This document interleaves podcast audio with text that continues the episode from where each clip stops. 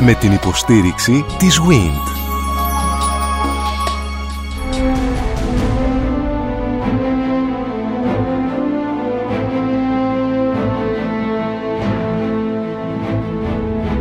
Γνωρίζοντας την Ακρόπολη.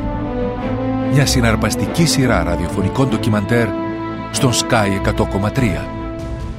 Οι ανασκαφές καθώς και τα έργα συντήρησης και αποκατάστασης των μοναδικών στην ανθρωπότητα γλυπτών που κοσμούν τον αρχαιολογικό χώρο της Ακροπόλεως αγαπητές φίλες, αγαπητοί φίλοι έχουν τη δική τους ιστορία. Μια ιστορία που αρχίζει από τη στιγμή που περνά στην δικαιοδοσία του ελληνικού κράτους ο χώρος λατρείας πάνω στο βράχο, το έτος 1833. Τη στιγμή δηλαδή που ο βαβαρός αξιωματικός Νέζερ που έχει ακολουθήσει τον Όθωνα και την Αμαλία στην Ελλάδα νιώθει την έκσταση και την έξαρση κάτω από τη σκιά του Περικλή, του Φιδία, της Ασπασίας αλλά ακόμη και της Αθηνάς όπως γράφει ο ίδιος στα απομνημονεύματά του. Είναι τότε που οι Έλληνες αλλά και οι Βαβαροί αξιωματούχοι έρχονται σε επαφή με τον χώρο αυτό. Έτσι ένιωθαν οι άνθρωποι από τον πλέον απλό φρουρό έως την προσωπικότητα, έως τον επιστήμονα ο οποίος μπαίνει μπροστά και αρχίζει το ανασκαφικό έργο στον χώρο της Ακρόπολης μαζί και το έργο της συντήρησης και της αποκατάστασης του μνημείου όπου οι κατακτητές διαμέσου των αιώνων έχουν αφήσει πάνω τα σημάδια τους. Η ανάπτυξη της αποκατάστασης των μνημείων στην Ελλάδα είναι ένα αντικείμενο επιστημονικής έρευνας και πανεπιστημιακής διδασκαλίας. Αναπτύχθηκε κυρίως μετά τη μεταπολίτευση και αυτή τη στιγμή η Ελλάδα όπως έχουμε πολλές φορές πει έχει παράξει ένα πολύ σημαντικό κομμάτι γνώσης επιστημονικής ακριβώς σε αυτόν τον τομέα που ονομάζεται συντήρηση έργων τέχνης. Τρεις είναι οι βασικοί κύκλοι επεμβάσεων όπως μας περιγράφει η κυρία Φανή Μαλούχου και θα την ακούσουμε και στη συνέχεια και των ιστορικών αρχαιολογικών ερευνών που έγιναν στην Ακρόπολη. Αρχίζουμε από την μεγάλη ανασκαφή της περίοδου 1885-1890 μεγάλος σταθμός οι αναστηλώσεις του Νικόλαου Μπαλάνου κατά το πρώτο μισό του 20ου αιώνα και αμέσως μετά τα έργα της Επιτροπής Συντήρησης Μνημείου Ακροπόλεως από το 1975 έως σήμερα. Ακριβώς δηλαδή με την αποκατάσταση της δημοκρατίας ο αείμνηστος Κωνσταντίνος Καραμαλής που θέτει και τον πολιτισμό μέσα στις προτεραιότητες του δημοκρατικού πια κράτους δίνει την εντολή για την έναρξη αυτών των έργων πάνω στην Ακρόπολη. Έκτοτε οι νεότερες γενιές γνωρίζουμε τον Παρθενώνα και τα άλλα μνημεία του βράχου με τα γνωστά ικριώματα με τις καλοσιές. Πολλοί δυσανασχετούν ακόμη και σήμερα, όμως οι επιστήμονες απαντούν πως χρειάζονται τον χρόνο έτσι ώστε να αποπερατωθεί το έργο. Ο λόγος στην κυρία Φανή Μαλούχου Υπενθυμίζω είναι αναπληρώτρια καθηγήτρια στο τμήμα Μηχανικών Αρχιτεκτόνων του Πολυτεχνείου Κρήτης και μέλος στην Επιτροπή Συντήρησης Μνημείων Ακροπόλεως. Το γνωστικό αντικείμενο της κυρίας Μαλούχου είναι η συντήρηση, η αποκατάσταση και η διαχείριση αρχαίων μνημείων και συνόλων. Για πρώτη φορά ο Καβαδίας γράφει ότι οι αναστηλώσεις είναι τεχνικό έργο και καλεί έναν διπλωματούχο μηχανικό. Μηχανικό, ε. Αυτό σημαίνει ότι μέσα στη συνείδηση του κόσμου έχει αναβαθμιστεί η προσφορά των μηχανικών και σε αυτό έχει συντελέσει αποφασιστικά η δεκαετία του 1880 όταν επί κυβερνήσεως Χαριλάου Τρικούπη έχει έρθει η γαλλική αποστολή των δημοσίων έργων και έχουν γίνει αυτά τα μεγάλα δημόσια έργα, τεχνικά έργα που άλλαξαν το πρόσωπο της Ελλάδος. Σιδηρόδρομοι, η σύραγγα, λιμάνια, η, διόρυγα ε, του, η διόρυγα, και ιδιαίτερα η διόρυγα της Κορίνθου, το κανάλι της Κορίνθου. Αυτά όλα έχουν αναβαθμίσει στη συνείδηση του κόσμου το ρόλο των μηχανικών και έτσι ο Καβαδίας καλεί τον Νικόλο Μπαλάνο, ο οποίος ήταν ένας μηχανικός δούλευε ήδη στο δημόσιο, ήταν ένας νόμο μηχανικός της υπηρεσίας δημοσίων έργων και είχε τελειώσει την περίφημη τότε, ήταν το καλύτερο πανεπιστήμιο για μηχανικούς École de Pont et Chaussée των Παρισίων. Από αυτή τη σχολή είχαν βγει οι Γάλλοι μηχανικοί που είχαν ανοίξει τη διόρυγα του Σουέζ, που ήταν το μεγαλύτερο τεχνικό έργο του 19ου αιώνα και έχεραν μεγάλου κύρους. Λοιπόν, αναθέτει στον Παλάνο, ο οποίος ήταν όντως ένας έμπειρος και καλός μηχανικός, αλλά δεν είχε ιδέα για τα αρχαιολογικά πράγματα. Και έτσι τις ιδέες του και την προσέγγιση, το πώς θα προσεγγίσει τα μνημεία, τα διαμορφώνει επηρεαζόμενος κυρίως από τον Ντούρμ και τον Μπένρο. Ο Ντούρμ είναι ένας κλασικιστής, θέλει να ξαναδώσει όσο το δυνατόν περισσότερο την αρχαία όψη στον Παρθενώνα και να τον στερεώσει. Ο Ντούρμ ας πούμε εισηγείται όταν τα μέλη έχουν βλαφτεί να τα αντικαθιστούν με νέα πάντοτε από πεντελικό μάρμαρο ίδιο να ξανακάνουν όλα τα γύσα του ναού για να τον καλύψουν. Τα γύσα είναι τα μέλη, τα οριζόντια που καλύπτουν τα επιστήλια, τις κοιονοστοιχίες για να καλύψουν τον ναό, να τον προστατεύσουν από τη βροχή και από τις άλλες καιρικές συνθήκες. Και κυρίως να τον στερεώσουν. Ο Ντούρμι ηγείται την χρήση βαρέων σιδερένιων φορέων, βαρέων σιδερένιων οπλισμών για της στερέωσης των μνημείων. Ίσως και πιο ισχυρών από όσο χρειάζονται. Και σε αυτό το τομέα επηρεάζει τον Παλάνο. Ο Πέρος από την άλλη ασχολείται πάρα πολύ με τα υλικά που θα αντικαταστήσουν το σίδερο. Διότι όπως ξέρετε τα αρχαία ελληνικά μνημεία είναι κατασκευασμένα από αυτό που λέμε τον αρθρωτό τρόπο ενδομής εν ξηρό, δηλαδή από αυτόνομα μέλη τα οποία συντίθενται μεταξύ τους με οριζόντια μεταλλικά στοιχεία και με κάθετα, χωρίς συνδετικό κονίαμα. Ήδη από την αρχαιότητα η οξύδωση του σιδήρου ήταν γνωστή και οι αρχαίοι βάζαν αυτά τα συνδετήρια στοιχεία μέσα σε ένα παχύ στρώμα μολύβδου και καθώς ήταν καλυμμένο με το μόλυβδο και η αρμή μεταξύ των λίθων ήταν κατ' ουσίαν μηδενική, δεν έμπαινε τίποτα και διατηρούνταν, αλλά πλέον είχαν αλλάξει οι συνθήκες. Ο Πέδος έρχεται στην Ελλάδα, κάνει αυτοψία και μετά πάει στην Αγγλία και κάνει διάφορα πειράματα με διάφορα υλικά. Gun metal είναι ένα κράμα κασίτερου και χαλκού. Ξέρω εγώ, bronze oxide όπως γράφει, ήταν ο διωμένος ο ρίχαλκος. Διάφορα πειράματα. Στο τέλος καταλήγει και προτείνει στην ελληνική κυβέρνηση να χρησιμοποιήσουν σίδερο περιβλημένο από τσιμέντο. Και είναι η πρόταση που γίνεται δεκτή. Και αρχίζει η χρήση σιδήρου που περιβάλλεται από τσιμέντο. Το τσιμέντο το βρήκατε και εσείς αργότερα. Ναι, αυτή η τεχνολογία, η οποία είναι η τεχνολογία της εποχής, υπήρξε καταστροφική. Εκ των υστέρων κρίνουμε ότι είναι βεβαίως, καταστροφική. Βεβαίως. Κοιτάξτε, άμα κάνει κανείς, εγώ έκανα αρχιακές έρευνες, υπήρχε πάντοτε μέχρι το δεύτερο παγκόσμιο πόλεμο η πεποίθηση ότι το τσιμέντο προστατεύει το σίδερο. Και πραγματικά είναι πώς την εφαρμόζεις αυτή την τεχνολογία. Κάτω από ορισμένες συνθήκες, πολύ παχύ στρώμα τσιμέντου, καλής ποιότητας σίδερο και καλής επεξεργασίας σίδερο, προστατεύεται. Αλλά οι συνθήκες εδώ, η εφαρμογή εδώ από τον Παλάνο υπήρξε ατελέστατη διότι άλλαξαν οι συνθήκες των έργων. Ο Μπαλάνος αναστήλωσε συνεχώς τα μνημεία της Ακρόπολης. Πρώτα τον Παρθενώνα, μετά το Ερέχθιο, μετά τα Προπύλα, μετά πάλι τον Παρθενώνα. Ως το 1939 που πια φεύγει, παραμονή του Δευτέρου Παγκοσμίου Πολέμου, ο Μπαλάνος αναστήλωσε όλα τα μνημεία της Ακρόπολης. Κάτω από τις πιο αντίξωες συνθήκες, Βαλκανική πόλεμη, Πρώτος Παγκοσμίος Πόλεμος, Μικρασιατική καταστροφή. Ο Μπαλάνος αναστήλωνε. Για την εποχή του συνεπώς κάνει έργο. Τεράστιο Το- έργο. Μα- Κοιτάξτε, ο Μπαλάνος ήταν ανεξέλεγκτος. Οι αναστηλώσεις στην Ελλάδα μέχρι τη μεταπολίτευση είναι μια προσωποπαγής κατάσταση. Από το τέλος του 19ου αιώνα ως το δεύτερο παγκόσμιο πόλεμο κυριαρχούσε ο Μπαλάνος και κανείς δεν τολμούσε και ό,τι ήθελε έκανε και από τον δεύτερο παγκόσμιο πόλεμο μετά τον πόλεμο μέχρι τη δικτατορία του 67 ήταν η μορφή, η μεγάλη μορφή του Αναστασίου Ορλάνδου, αλλά ο οποίος επίσης ήταν μια προσωποπαγής κατάστασης. Κανείς δεν υπήρχε μια αντικειμενική διαδικασία λήψης αποφάσεως. Έκαναν ό,τι ήθελαν συνεπώς. Έκαναν ό,τι ήθελαν. Αυτό που νόμιζαν, μάλλον για να μην Ο για να Μπαλάνος είμαστε έκανε ακριβείς, τεράστιο έργο. Ναι. Όχι, αλλά... έκαναν αυτό που νόμιζαν ότι είναι σωστό κατά την άποψή τους. Δεν ρωτούσαν άλλον. Όχι. Είχαν το ελεύθερο, διότι ο Μπαλάνος είχε αποκτήσει τεράστια φήμη στην εποχή του. Και κατ' ουσίαν κανείς δεν τον ήλεγχε. Και βέβαια ο Μπαλάνος έκανε ένα έργο το οποίο από αισθητικής απόψεως διαμόρφωσε την εικόνα του τοπίου της Ακρόπολης χρησιμοποιώντας κυρίως, αναστήλωνε κυρίως το πεσμένο κάτω υλικό το οποίο είναι αρχαίο και το οποίο είχε πατιναριστεί με το χρόνο κυρίως. Και το αναστήλωσε και έτσι ήταν από αισθητικής απόψεως παρέμεινε ερυπιώδης η εμφάνιση των μνημείων. Και από αισθητικής απόψεως θα μπορούσαμε να πούμε ότι είναι πετυχημένη.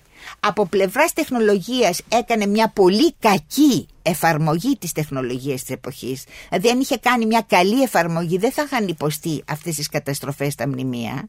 Αλλά και από πλευράς ουσίας ο Μπαλάνος αναστήλωνε τα μνημεία χρησιμοποιώντας το πεσμένο στο έδαφος αρχαίο υλικό σαν να ήταν ένα κοινό οικοδομικό υλικό.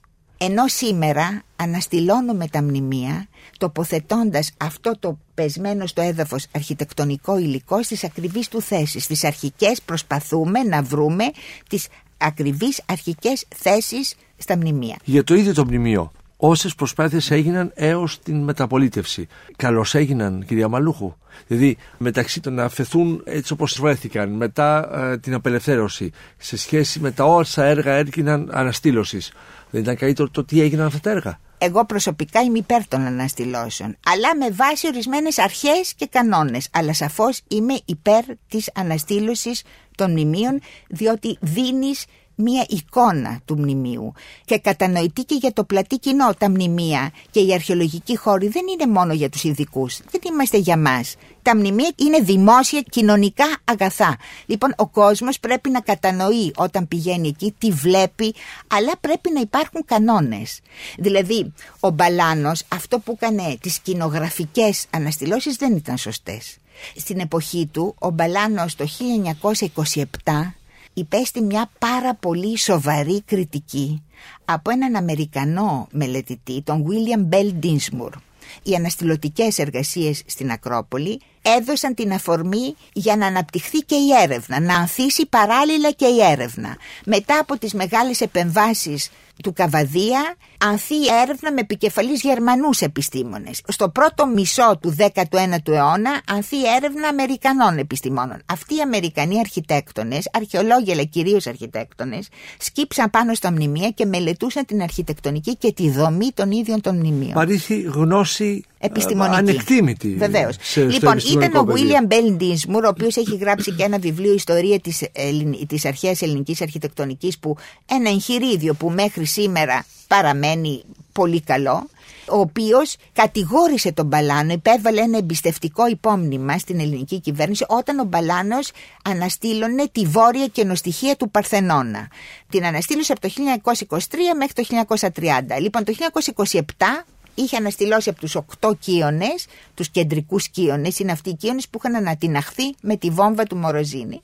Είχε αναστηλώσει τους τέσσερις και οι άλλοι τέσσερις ήταν στο έδαφος. Ανεβαίνει ο Ντίνσμουρ, βλέπει τι κάνει ο Μπαλάνος και βλέπει ότι έβαζε τα μέλη άλλα αντάλλων, όπως ήθελε, τα, τα ανέβαζε και κάνει ένα πάρα πολύ σοβαρό υπόμνημα όπου για πρώτη φορά διατυπώνει μια θεμελιώδη αρχή γιατί ειδικά για την αναστήλωση των μνημείων αυτού του τύπου, των αρθρωτών εξηρώ, λέγοντας ότι πρέπει τα μέλη να τα τοποθετούμε στις αρχικές τους θέσεις και μόνο.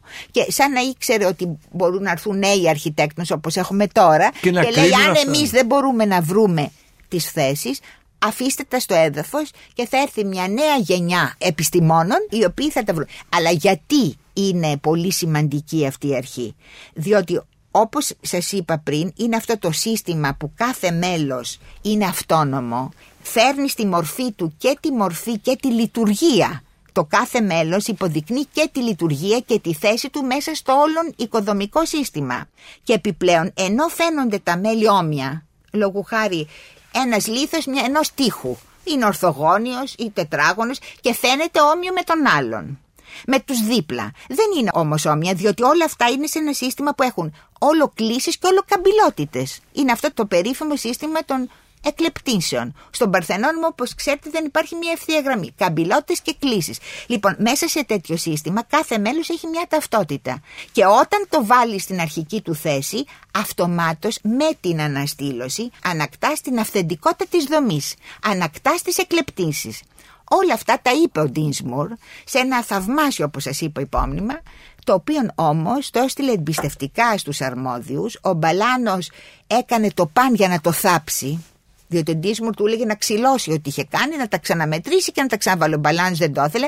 Έκανε κάτι αλλαγές στους υπόλοιπους κίνε και τους αναστήλωσε κατά τον δικό του τρόπο. Και έτσι αυτό θαύτηκε και αυτό δεν επηρέασε τις ελληνικές αναστηλώσεις ως τη μεταπολίτευση. Δηλαδή και ο Ορλάνδος μετά τον πόλεμο ακολούθησε τους τρόπους αναστήλωσης του μπαλάνου. Απλώς άλλαξε τα υλικά. Διότι ο Ορλάνδος είχε δει ήδη από τη δεκαετία του 40, μόλις πέθανε ο Μπαλάνος, έχουμε αρχίζουν οι πρώτες μαρτυρίες ότι οξυδώνονται τα σίδερα. Ο Ορλάνδος χρησιμοποίησε μετά ανοξίδωτο χάλιβα ή χαλκό. Δεν χρησιμοποίησε σίδερο. Αλλά ως προς τους άλλους τρόπους και αυτός χρησιμοποίησε τα αρχαία μέλη σαν κοινό οικοδομικό υλικό. Μέχρι που μπαίνουμε πια στην Μέχρι περίοδο που μπαίνουμε αυτή πια στη μεταπολίτευση, που αρμπαίνει, όπου ε, πια αρχίζει καινούριες από το 75 και Αλλά έχω μια απορία μέχρι εδώ. Ποιες ήταν οι περίοδοι όπου μ, ο Παρθενώνας και τα άλλα έργα πάνω στην Ακρόπολη ήταν χωρίς κρυώματα. Υπήρξε ποτέ περίοδος που ήταν γυμνά, ε, ακάλυπτα; Όχι, μετά από το 1830 και μετά υπήρχαν συνεχώς κρυώματα, δηλαδή μεταφέρονταν. Ναι. Αλλά υπήρχαν τότε ήταν και τα ξύλινα κρυώματα, τα οποία ήταν πολύ πιο εμφανή και ορατά. Μεταφέρονταν, συνεχώς είχαν οι κρυώματα. Ναι. Μάλιστα. Μία περίοδος που δεν είχε κρυώματα ήταν την μεταπολεμική περίοδο. Εκεί είχαν ολοκληρωθεί, δεν υπήρχαν οι κρυώματα στην Ακρόπολη. Δηλαδή στις δεκαετίες 50, 50 και 60, 70 δεν υπήρχαν οι κρυώματα. Ξαναμπήκαν τα κρυώματα από το 79 και μετά. Όπου ποια είναι η, η τελευταία και η νεότερη Όπου φάση πια αυτών των αρχίζουν έργων. οι νέες Ναι. αναστηλώσεις, είναι μια νέα προσέγγιση διεπιστημονική. Υπάρχει μια διεπιστημονική επιτροπή ειδικών, η Επιτροπή Συντηρήσεως Μνημείων Ακροπόλεως. Υπάρχει ένα τεχνικό γραφείο πάλι διεπιστημονικό, με πολιτικούς μηχανικούς, αρχιτέκτονες, χημικούς μηχανικούς, αρχαιολόγους. Και αρχίζει πλέον η νέα προσέγγιση και με βάση θεωρητικές αρχές. Πόσα χρόνια ακόμη κυρία Μαλούχου φαντάζεστε ότι θα απαιτηθούν έτσι ώστε ο Παρθενώνας να αφαιθεί στους ανθρώπους Κοιτάξτε, χωρίς στον Παρθενώνα, τα τα, τα άλλα- κρυώματα. στα άλλα μνημεία ολοκληρώνονται Ναι. τα έργα. Στον Παρθενώνα έχει ακόμη δουλειά. Αλλά βέβαια δεν μπορώ να σας προσδιορίσω ένα χρονικό, διότι εξαρτάται από τις συνθήκες. Δηλαδή σήμερα οι συνθήκες, οι εξωτερικές συνθήκες των έργων είναι πολύ καλές. Είχαμε χρήματα, ιδίως από τα ευρωπαϊκά πλαίσια στήριξης.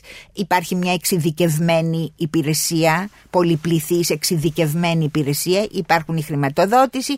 Αν διατηρηθούν αυτές οι συνθήκες με το εξειδικευμένο, πιστεύω ότι σε ένα εύλογο χρονικό διάστημα θα ολοκληρωθεί ο Παρθενώνας. Αλλά αν διατηρηθούν αυτές οι συνθήκες.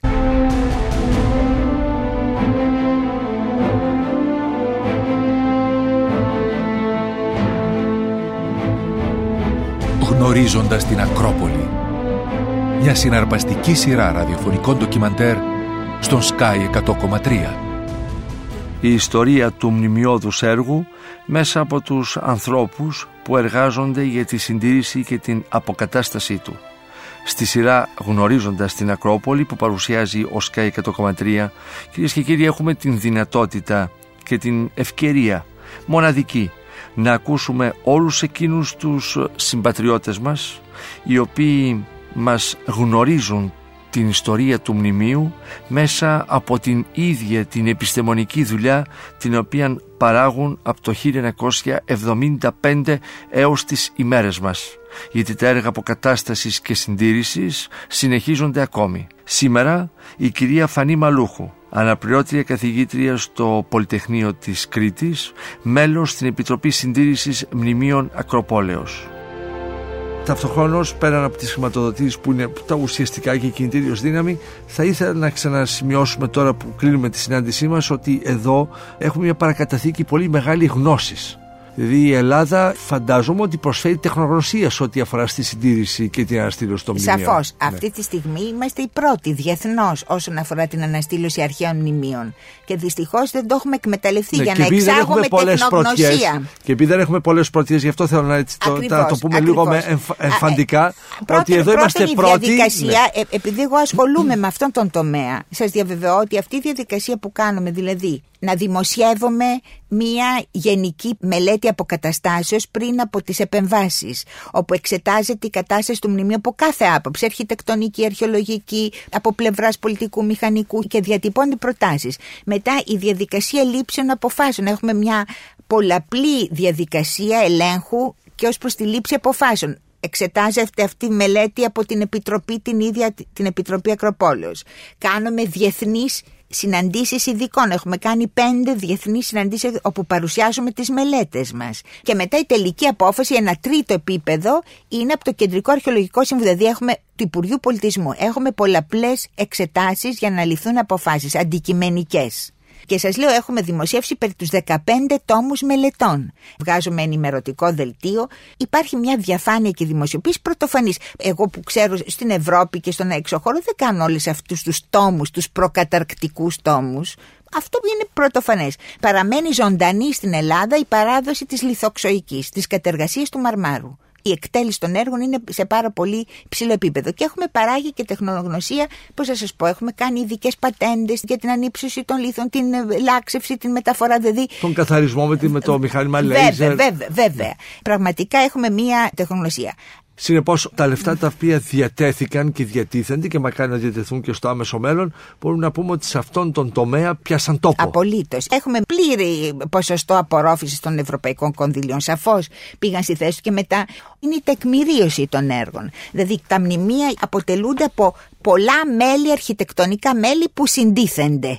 Κάθε μέλος έχει μια ταυτότητα, έχει έναν αριθμό. Για κάθε μέλος ανοίγουμε ένα φάκελο, το φακελώνουμε το μέλος, θα μπορούσαμε να πούμε, και βάζουμε σχέδια, φωτογραφίες, χαρτογράφηση των φθορών, δηλαδή πώς ήταν το μέλος πριν την επέμβαση, τι κάνουμε στο μέλος, δηλαδή σε αυτό το μέλος. Βάζουμε τιτάνια, πόσα τιτάνια, πού μπαίνουν, τι διάμετρο έχουν, τι βάθος έχουν, ώστε πια στο μέλλον και όλα αυτά τα εισάγουμε. Σε, έχουμε μια πρότυπη ηλεκτρονική βάση δεδομένων όπου μπαίνει όλη η τεκμηρίωση των έργων Ακροπόλης. Αυτή τη στιγμή έχουμε περί τα 100.000 τεκμήρια. Αυτό είναι πρότυπο. Δεν υπάρχει και στο Υπουργείο Πολιτισμού δεν υπάρχει άλλη τέτοια βάση δεδομένων ώστε στο μέλλον δεν θα γίνει αυτό που πάθαμε εμείς με τον Μπαλάνο. Ξέρετε, ο Μπαλάνος είχε αφήσει μια πολύ ελλειπή τεκμηρίωση και ξέραμε από κάτι δημοσιεύσεις του ότι είχε επέμβει σε ένα μέρος. Όταν αποσυναρμολογούσαμε εκείνο το μέρος, μετά βλέπαμε ότι είχε επέμβει σε πολύ μεγάλη έκταση ή ότι είχε επέμβει σε σημεία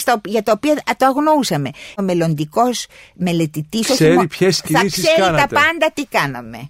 Και ετοιμάζουμε τώρα και τις αποδόσεις των έργων. Μέσα στο 2010 θα βγει η απόδοση του έργου του Ερεχθείου που είναι το πρώτο αναστηλωτικό έργο το οποίο έχει ολοκληρωθεί και πια θα δημοσιευθεί η απόδοσή του. Δηλαδή θα ξέρει ακριβώς τι ακριβώς Κλείνοντας συνεπώς την συζήτησή μας, κυρία Μαλούχου, να το ξαναγυρίσουμε πάλι στο σημείο από όπου ξεκινήσαμε. Α υποθέσουμε λοιπόν ότι γυρίζουμε πίσω στο 1830, έτσι όπως περπατούμε μπροστά από τον Παρθενώνα μεταξύ των μνημείων σε αυτό το επίπεδο που βρισκόμαστε σήμερα υπάρχει υλικό και άλλο από κάτω ή έχει εξαντληθεί; Δηλαδή αν σκάβατε και άλλο σήμερα μέσα σε αυτό το χώμα θα βρίσκατε και άλλα αντικείμενα; Υπάρχει μελέτη διαμόρφωσης του τελικού χώρου, θα κυκλοφορούμε σε ένα επίπεδο; Ε, κάποτε. Κοιτάξτε, ναι. ε, ο Καβαδίας είχε σκάψει η μεγάλη ανασκαφή της Ακρόπολης από το 1885 έως το 1890 είχε φτάσει έως το φυσικό βράχο. Πάντοτε κάτι βρίσκονται αλλά να βρούμε κάτι το θεαματικό, κάτι το εντυπωσιακό, κάτι το πολύ, δεν νομίζω. Τώρα είμαστε στα επίπεδα του φυσικού βράχου, δηλαδή όπως περπατούμε. Ναι, σε ορισμένα σημεία έχουν ναι. επιχωστεί, αλλά βεβαίως ναι. αυτός ο βράχος που φαίνεται είναι, ο φυσικός Είναι ο φυσικός και δεν ήταν στην αρχαιότητα η Ακρόπολη, είχε επίπεδα, άνδυρα. Ταράτσε που ήταν με χώμα. Υπάρχει μία μελέτη του Μανώλη Κορέ, όταν πια ολοκληρωθούν στο έργο, σε τελευταίο, να ξαναδημιουργηθούν να με, με, με, ήπια διαμόρφωση, δηλαδή με επιχώσεις, όχι να κτιστεί κάτι προς Θεού, να διαμορφωθούν αυτά τα άνδυρα ώστε να έχουμε και μία σωστή οπτική εντύπωση των μνημείων. Δηλαδή, τα μνημεία ξέρουμε ότι ήταν ορατά από το επίπεδο της κρυπίδας. Είναι αυτά τα τρία σκαλοπάτια στη βάση των τείχων, στη βάση των κοιώνων. Από το επίπεδο της κρυπίδας ήταν ορατό. Όλο το από κάτω ήταν μέσα στο έδαφος. Άμα δείτε σήμερα τον Παρθενώνα, φαίνεται ένα μέρος του στερεοβάτη, είναι αυτή η ορθογόνια βάση, πάνω στην οποία υψώνεται ο Παρθενών. Αυτό δεν ήταν ορατό και αυτό αλλάζει και την εντύπωση του μνημείου, παραμορφώνει το μνημείο. Τουλάχιστον γύρω από τα μνημεία πρέπει να ανακτηθούν τα αρχαία επίπεδα ώστε να βλέπουμε τα μνημεία όπως είναι σωστό να τα βλέπουμε λόγω της αρχιτεκτονικής τους. Δηλαδή να φτάσει η επίχωση μέχρι τη βάση της κρυπίδας. Αυτό πιστεύω θα γίνει στο τέλος των έργων Κυρία Μαλούχου, ας σταθούμε λίγο και στην επιστημονική εργασία, στην έρευνα που γίνεται σήμερα στην Ακρόπολη.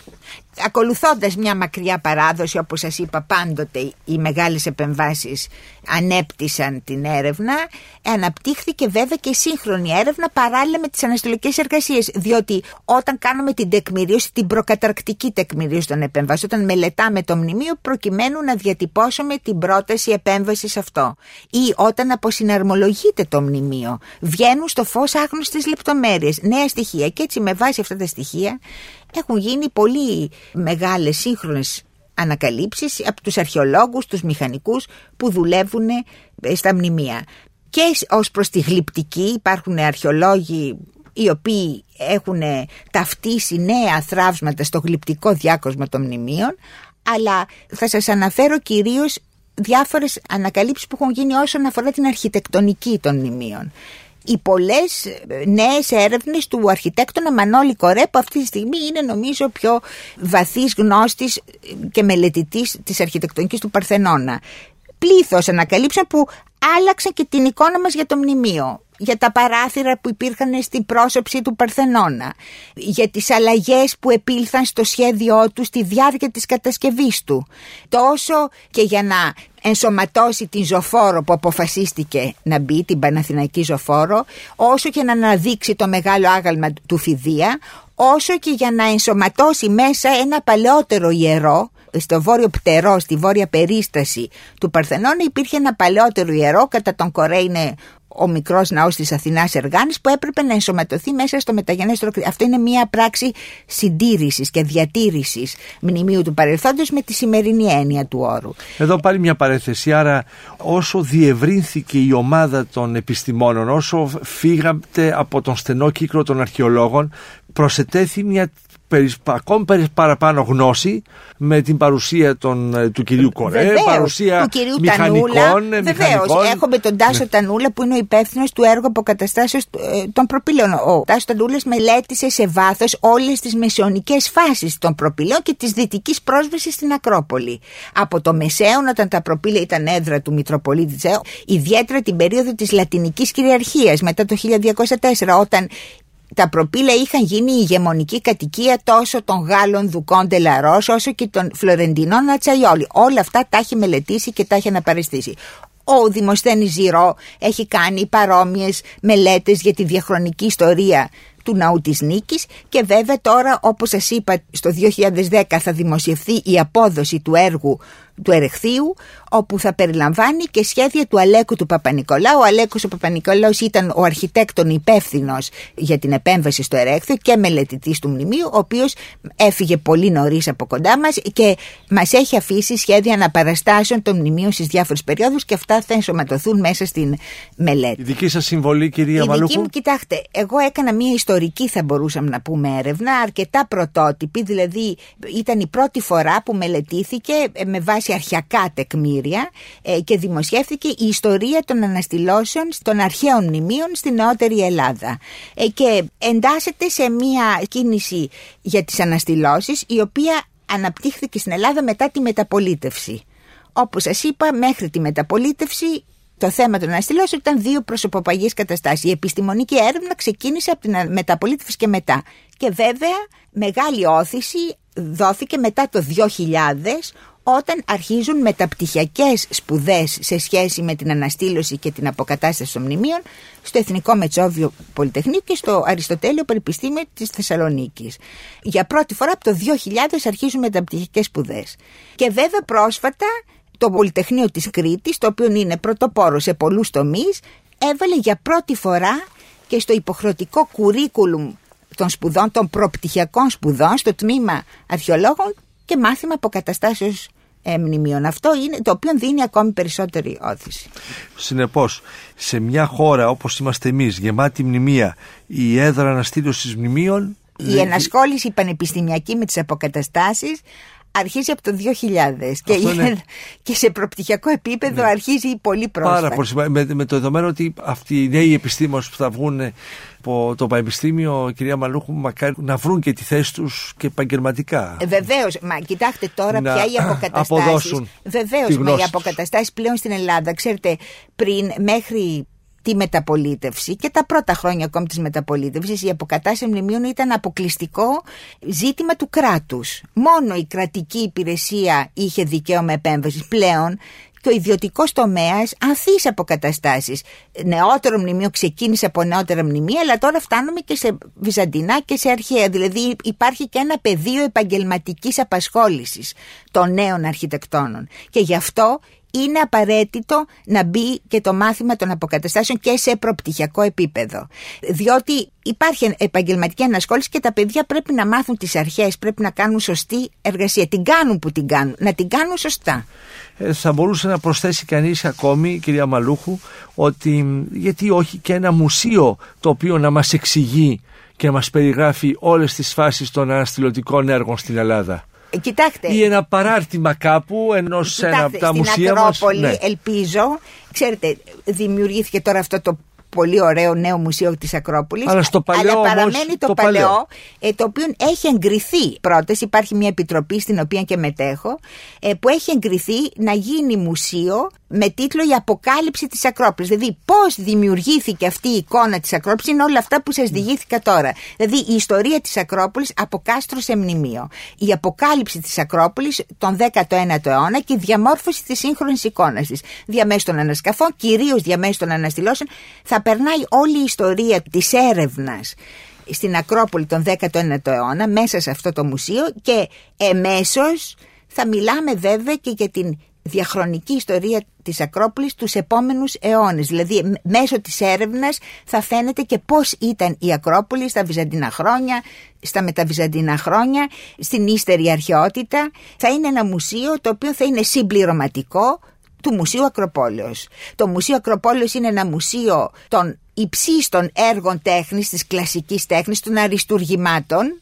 και το άλλο θα είναι ένα διδακτικό, συμπληρωματικό μουσείο. Που θα κερδίζουμε είτε είμαστε πάνω στο βράχο, είτε είμαστε μέσα στο καινούριο Ακριβώς, μουσείο, θα ακριβώς. παίρνουμε Αυτά γνώση. θα πρέπει συμπληρωματικά. Δηλαδή θα ξέρουμε τι έχει συμβεί στην Ακρόπολη και μετά θα πηγαίνουμε να θαυμάζουμε τα αριστουργήματα του 6ου και του 5ου αιώνα. Σας ευχαριστώ πάρα πολύ. Εύχομαι καλή συνέχεια και μακάρι σε εύλογο χρονικό διάστημα να απολαύσουμε το αποτέλεσμα της εργασίας σας. Σας ευχαριστώ κι εγώ.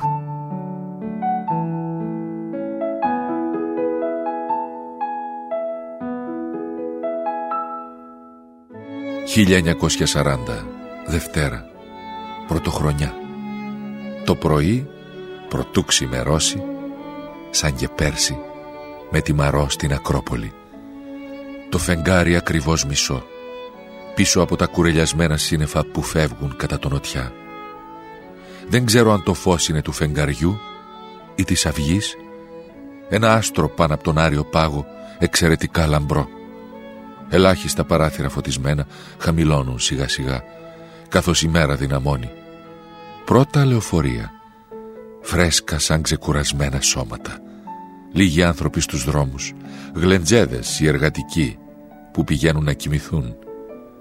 Στην οδό Διονυσίου Αρεοπαγίτου, ως πάνω στην Ακρόπολη, ατμόσφαιρα χωριού. Κοκόρια, κάτι βουκολικό σε τούτο το πρωινό. Θα έλεγες ευίωνο.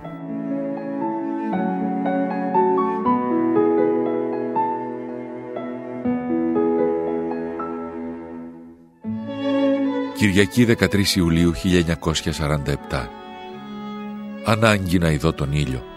Βγήκα περασμένο μεσημέρι. Αναφιώτικα Ακρόπολη. Δασάκι Αριού Πάγου Δασάκι Φιλοπάπου.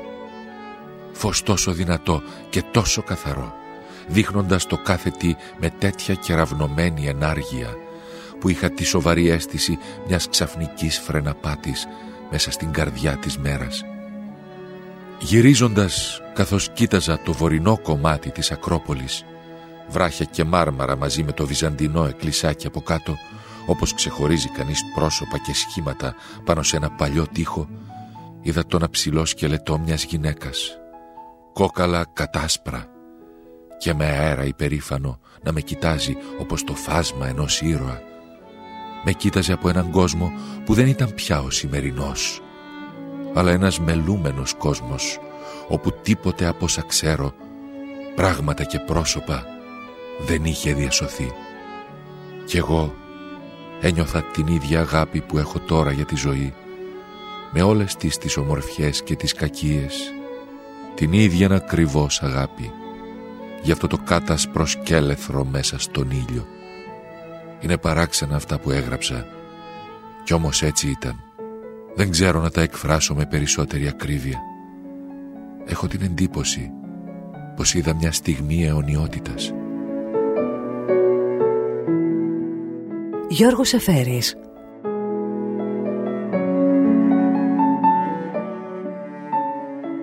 Μπροστά στην ανεξήγητη ένταση αυτών των ερηπείων, ένα βάραθρο σκάβεται όλο και περισσότερο ανάμεσα στην ψυχή που συναισθάνεται και στο πνεύμα που ρυθμίζει.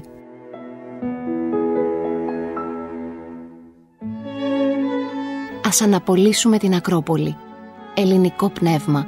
Ελληνικό πνεύμα, οικονομία. Οικονομία υπεράνθρωπη. Στον Παρθενώνα, αυτοί που χάραξαν τις κατατομές του ναού θεοποιήθηκαν. Μας βυθίζουν στη συγκίνηση της τελειότητας. Μιας τελειότητας βίαιης, προκλητικής, ζωοδότρας, πάνω από τις συνήθειες και τις συνηθισμένες πρακτικές. Έργο υπερανθρώπων, ακρίβεια της πράξης, πλαστικές σχέσεις, αποτελεσματικότητα των μορφών, λυρισμός, μαθηματική αυστηρότητα, νόμοι του κόσμου, ελληνικό πνεύμα, το δράμα, το γεμάτο πάθος.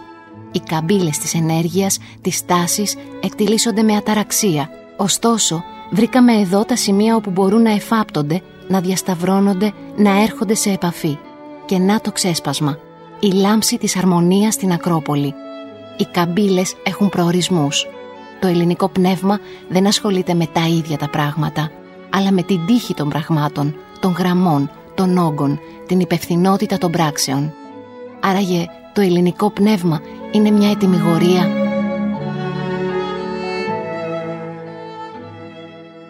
Παρθενώνας Στήσανε πάνω στην Ακρόπολη ναούς που είναι από μια σκέψη βγαλμένη και που συμμαζέψανε γύρω τους το ερυπωμένο τοπίο και το υποτάξανε στη σύνθεση. Έτσι, από όλες τις άκρες του ορίζοντα, η σκέψη είναι ενιαία. Γι' αυτό δεν υπάρχουν άλλα αρχιτεκτονικά έργα που να έχουν αυτό το μεγαλείο. Μπορείς να μιλάς για δωρικό όταν ο άνθρωπος με το ύψος των στοχασμών του και με την ολοκληρωτική θυσία του περιστατικού έφτασε στην ανώτερη περιοχή του πνεύματος, την αυστηρότητα. Le Corbusier Εάν σας άρεσε το ραδιοφωνικό ντοκιμαντέρ που μόλις ακούσατε, μπείτε στο sky.gr κάθετος podcast και γίνετε συνδρομητής. Περιμένουμε όμως και τα σχόλιά σας ή ακόμα καλύτερα την κριτική σας στα iTunes. Η δική σας κριτική στα iTunes θα βοηθήσει και άλλους Έλληνες σε όλο τον κόσμο να ανακαλύψουν τα νέα podcasts του Sky και να γνωρίσουν την ιστορία μας. Κυρίες και κύριοι, γεια σας.